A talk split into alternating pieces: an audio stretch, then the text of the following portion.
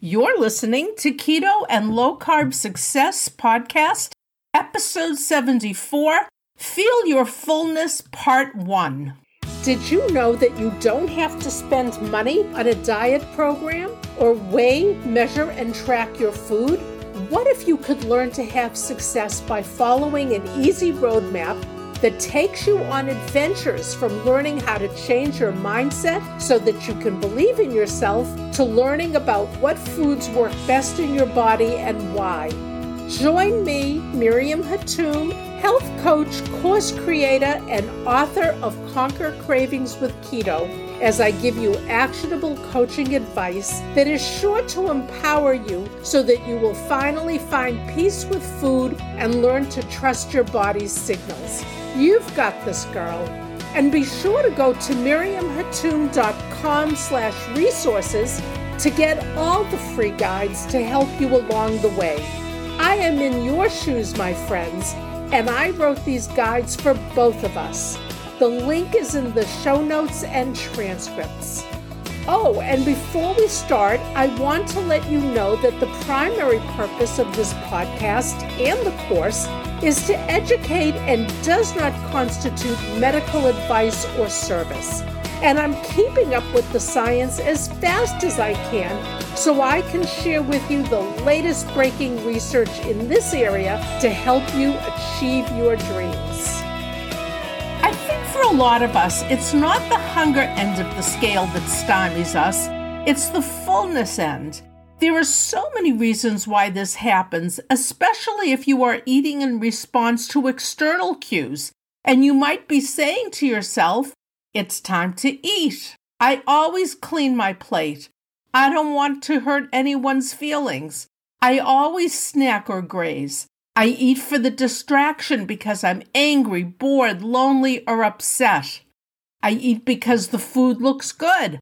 I eat because the food smells and tastes so good. I eat because it's a special occasion. I eat because it's a gift. I eat because I don't want to waste food.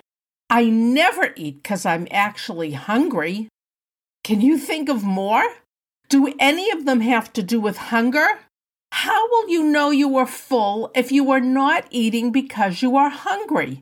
I have done so many podcast episodes and blogs on this, including the one a few weeks ago on Honor Your Hunger. By now, you are not a stranger to the hunger end of the scale. I have also done several blogs and podcast episodes that address the other end of the scale, which is feeling your fullness. But let's see how Resch and Tribole address this within the intuitive eating program. They talk about barriers to feeling fullness. They have several activities to help you really pay attention, but first they talk about barriers to experiencing fullness, beginning with distraction. We think we can multitask while we eat. Of course, we can do something while we are eating, like watch TV or text or anything else, but you can only focus on one thing. I went down a rabbit hole with the topic. I have known through my studies for a long time that the brain is wired to think of only one thing at a time, but the depth to which this is true is amazing. Neurological science has actually demonstrated that the human brain is incapable of focusing on two things at once. Yes, you can do more than one thing at a time, but how much of it is focused? You can respond to emails while listening to the television. But honestly, if you really want to catch everything in the show, do you have to go back and listen again? Do you pause during commercials so you can really concentrate on that email? You can start two projects and work on them concurrently, but is it side to side work or serial or sequential work rather than both really at the same moment in time? Are you ever talking to someone on the phone, but you are also trying to pay attention to your kid who wants something? Do either really get your attention? How long does it take before you realize you haven't heard one or the other? When you are multitasking, you are living in a distracted state. This distraction is a huge contributor to dampening your fullness cues. When you are eating, do you watch TV, text, or surf the internet? Do you read a book, read social media, or even the cereal box? Do you check through your email or sort through paper mail? Do you eat while working at your desk or driving? And how often is this? Every meal or most meals? Only certain meals? Only snacks? The exercise for me was to think back to when I was engaged in these activities while eating. For me, the big one is having the TV on. Honestly, I rarely ever just sit and watch TV. It is usually another layer for me. So in the morning, I will have the TV on, just minimally processing what is being broadcast. I will be texting with a friend whom I meet every morning over coffee, and I will be eating my breakfast. Lunch and snacks might be with TV and some sort of electronic activity like checking email or playing a game. No wonder my breakfast is gone before I've even known I've eaten it. No wonder after lunch I feel that I just need a little something else. I rarely do this at dinner, but I see how I am really shortchanging myself for other meals. Not only does the distracted quality of my meals take away from really feeling my fullness, but I am also missing out on the satisfaction element of my meals. I probably don't need a little something extra it's more likely that I didn't notice what I was eating. A second barrier to being able to feel your fullness is that we tend not to make an optimal eating environment which allows us to connect to our bodies and nourish them. The two things to do to make an optimal eating environment is to set boundaries and create a pleasant environment. Setting boundaries means to turn off all electronics, including those being used by other family members, and to establish the expectation that mealtimes are not the place to hash out disagreements. The first one for me is mixed. I do have that habit of eating in front of the TV, at least at breakfast. Lunch is hit or miss. Dinner is always at the dining room table and with no TV. And it drives me crazy when my daughter and son in law take out their cell phones. I usually speak up and make no secret of how it upsets me, but I haven't gotten to the point where I make them put them in a different room. They do apologize and or justify when they use them during a meal, but after writing this, I see I have to be firmer about it. Also, with regard to not having disagreements at the table, that never happens anyway, but I want to share a story from my working days. I was a member of the union where I worked, and specifically a member of the grievance committee. We had one supervisor who loved to call lunch meetings and thought she was being all wonderful if she ordered out at lunch. I made it clear in no uncertain terms that we were not to eat during a meeting, whether or not she ordered out and paid for our lunches, period. We could have lunch together and chit chat with a segue into a work meeting, but if we did that, we still all got another hour to just have lunch. If she was going to rob us of our downtime, then she was going to pay for it with more than Chinese food or pizza onto creating a pleasant environment. The three suggestions are first, to designate one spot for eating, such as the kitchen or dining room table. The second suggestion is to set a regular place setting with a plate, utensils, and napkin. The third is to create a pleasant ambience by playing music, lighting a candle, or putting flowers on the table. I checked off the last one as unlikely, although my dining room table is always cleared, has a seasonal tablecloth on it, and a flower arrangement in the middle. But I don't set that ambiance for dinner. With regard to the first one, when I am not having breakfast watching the TV while on my recliner, The only three places I eat are at the dining room table, on the deck if it is nice weather, and at the beach if it is really nice weather. But I am no longer a car or standing eater. I broke those habits years ago, thank heavens. As to the second one, even in the morning for breakfast when I am not at the table, I use china, real silverware, and napkins. Lately, when my daughter comes over, I use my mother's real silver, even if it means I have to polish it every couple of weeks. I take tremendous pride and satisfaction in setting a beautiful table, and honestly, I should do it at least at lunch too, even if I don't for breakfast. The point of all these ways to set yourself up with an optimal environment is that it helps you pay attention to what you are eating, including savoring what you are eating, and thus you have a much easier time of being able to sense your fullness. A third barrier is if you find yourself a member of the Clean Plate Club. Being driven to finish all the food on your plate disconnects you from your internal body cues. Instead of feeling at what point your body is telling you to stop, you use the clean plate or bowl or empty package or empty container to tell you that you are done eating. The workbook gives a clean plate assessment. There were 13 factors, and I checked off six of them that happened to me. The issue of scarcity was not a problem for me. There was always enough food for everyone, with plenty left for seconds and even thirds. I also don't remember being told that I had to finish my dinner before I could have dessert, which there always was at dinner. I also never worried about hurting someone's feelings if I didn't eat or finish a certain food.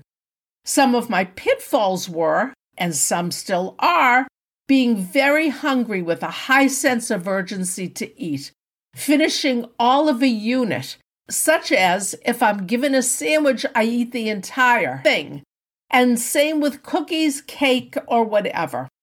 Eating very fast and typically finishing before anyone else at the table. Tending to overeat at a restaurant or buffet.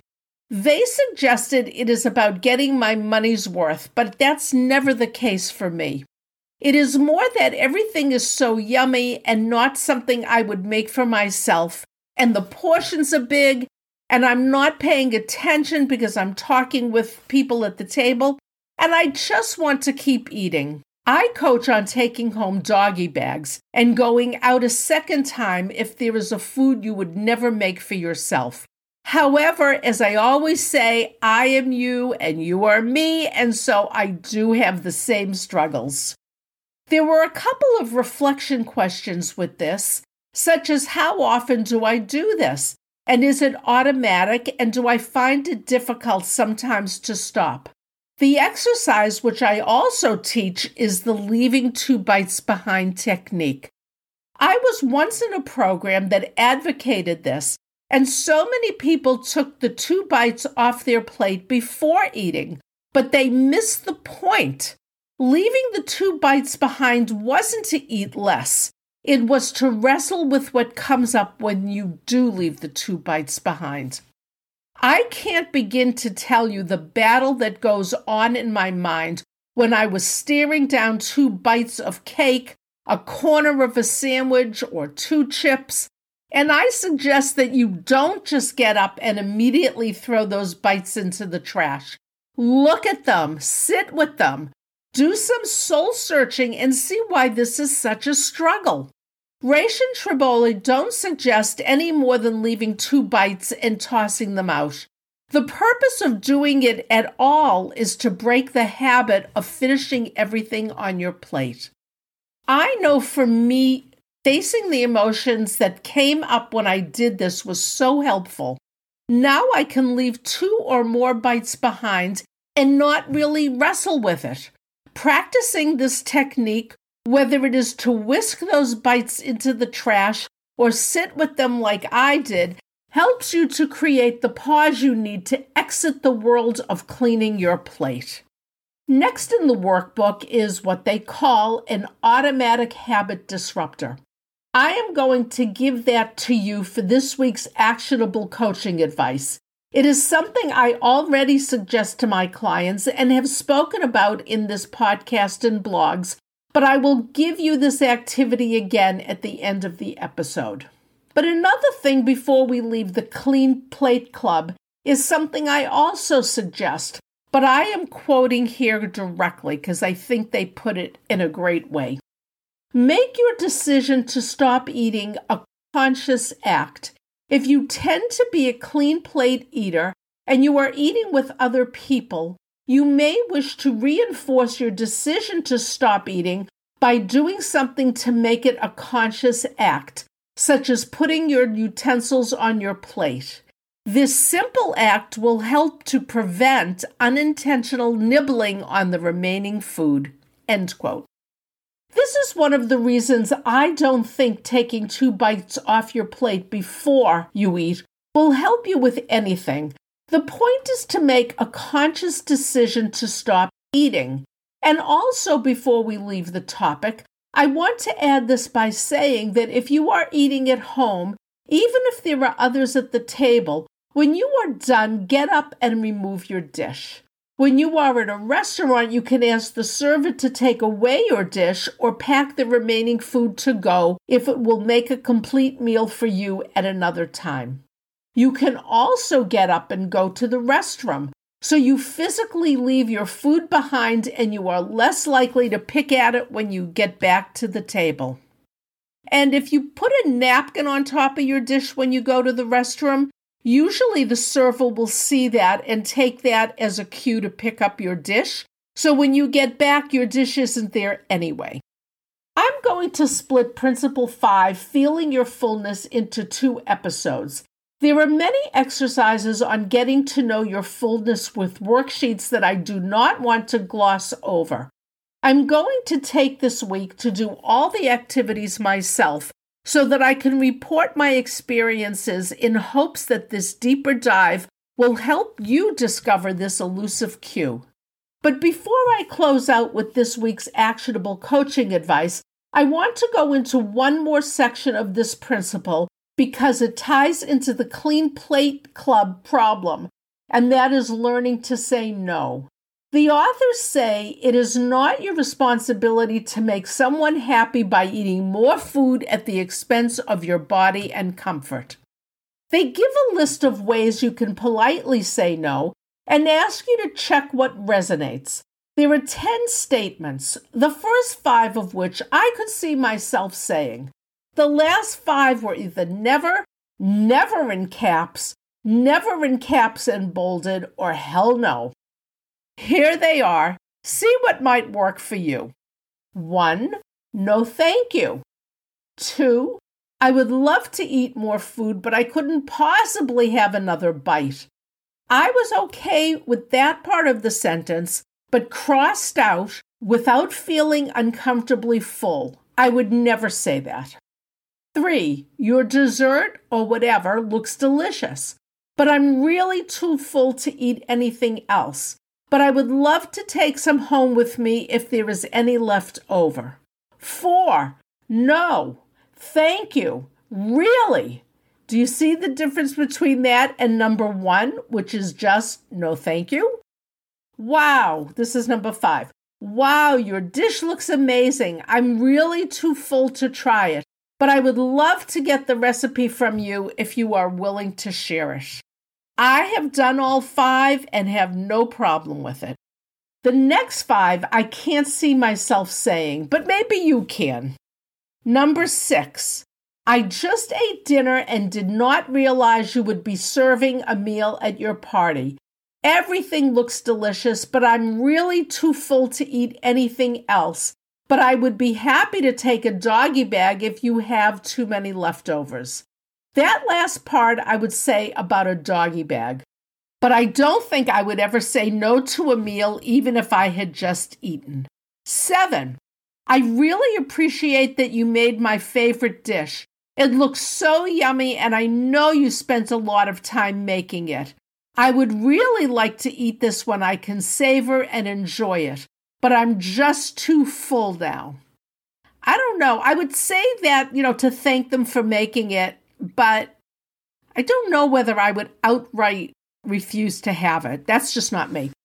It should be me, but it's not me. Okay, number eight. No, thank you again, but I would not feel good physically if I eat any more of your delicious food. I don't think you would want me to feel ill. Okay, I can see myself saying no thank you again and making reference to being stuffed, but I can't imagine that I would go on to the part about the person not wanting me to be physically ill. Number nine, even just one more bite of food is too much for my body right now. Thank you for respecting my wish to stay comfortable. Okay, I'm okay with that first part of the sentence saying, oh, it's just too much for me right now. But I don't think I would say it that way. And I would never say the second part, thank you for respecting my wish to stay comfortable. I don't know. I don't see it. Okay, number 10. Yes, it's true that I usually say yes to your offers of more food, but I'm really working on listening to my body for my health and comfort. And I have had enough to eat. Thank you. That may have been the hell no. Anyway, I can see how I could modify the never in hell no sentences, but hopefully, no thank you would work from the start. Now, on to this week's actionable coaching advice. This week, I want you to do the automatic habit disruptor that Resch and Tribole have given in the workbook. It is a left hand eating experiment. A lot of our overeating comes from habit, eating too fast, or just general distractions. This exercise is meant to disrupt the autopilot nature of our eating habits which will enable you to savor your food and ultimately be more connected with the physical sensation of fullness. If you've been following my mindfulness exercises, either in the blogs or podcast, or maybe you've even seen it in my book, I have told you to eat with your non dominant hand. But this is a little bit of a deeper dive into that. The exercise is based on a study by Neal et al. in 2011. I looked up the study and read it on PubMed, and the reference is in the show notes and transcript. The gist of the study is that to identify the factors that disrupt and maintain habit performance, two field experiments tested the conditions under which people eat out of habit habitual popcorn eaters at a cinema were minimally influenced by their hunger or how much they liked the food, and they ate equal amounts of stale and fresh popcorn. This was the first study to see whether people paid attention to how much they were eating or the quality of what they were eating. They found that participants ate out of habit regardless of freshness. Then the participants were given a container with a handle that would only keep from spilling if they put their hand in the handle space against the container and then ate with their non dominant hand. The result was that less popcorn was eaten, especially if it was stale, because the subjects were more aware of what they were doing and their actions were no longer automatic. So that's the setup for this week's activity taken directly from the workbook. Preferably in the privacy of your own home, eat at least one meal with your non dominant hand. Slip the other hand under your thigh, tie your hand to your thigh with a belt, hold it behind your back, or even hold something with it, all to ensure that you do not start eating with the dominant hand. Do this at a meal where you will have plenty of time and not be interrupted. Take note of the sensations of emerging fullness as you eat and the speed at which you are eating. When you are done, answer the following questions How long did it take you to eat your meal? How similar or different was the duration of your meal compared to your usual meals? Was it easier to identify the sensations of emerging fullness, At what point during the meal did you begin to experience this? What would your eating be like if you were able to eat like this at this speed and with these same sensations of fullness when you are using your dominant hand? Personally, I would do this a few times a week. It is very helpful, believe me.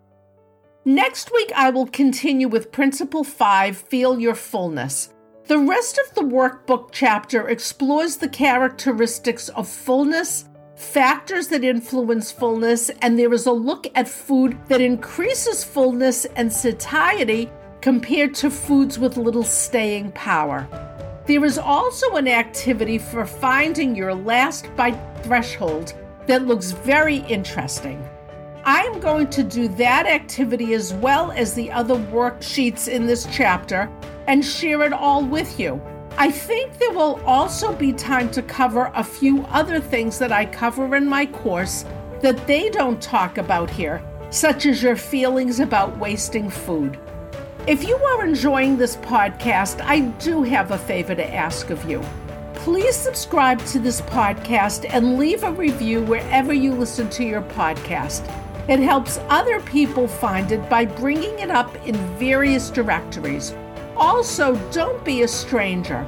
Like or join my Facebook page, Breaking Free from Diet Prison, and let me know if there is anything you would like to hear on the show, and let me know you are a podcast listener. Please share this podcast with your friends. Let them know we are going on an intuitive eating journey and invite them to tune in with you and learn how to become free from diet prison. Until then, Go live free from diet worry, and I'll see you back here next time.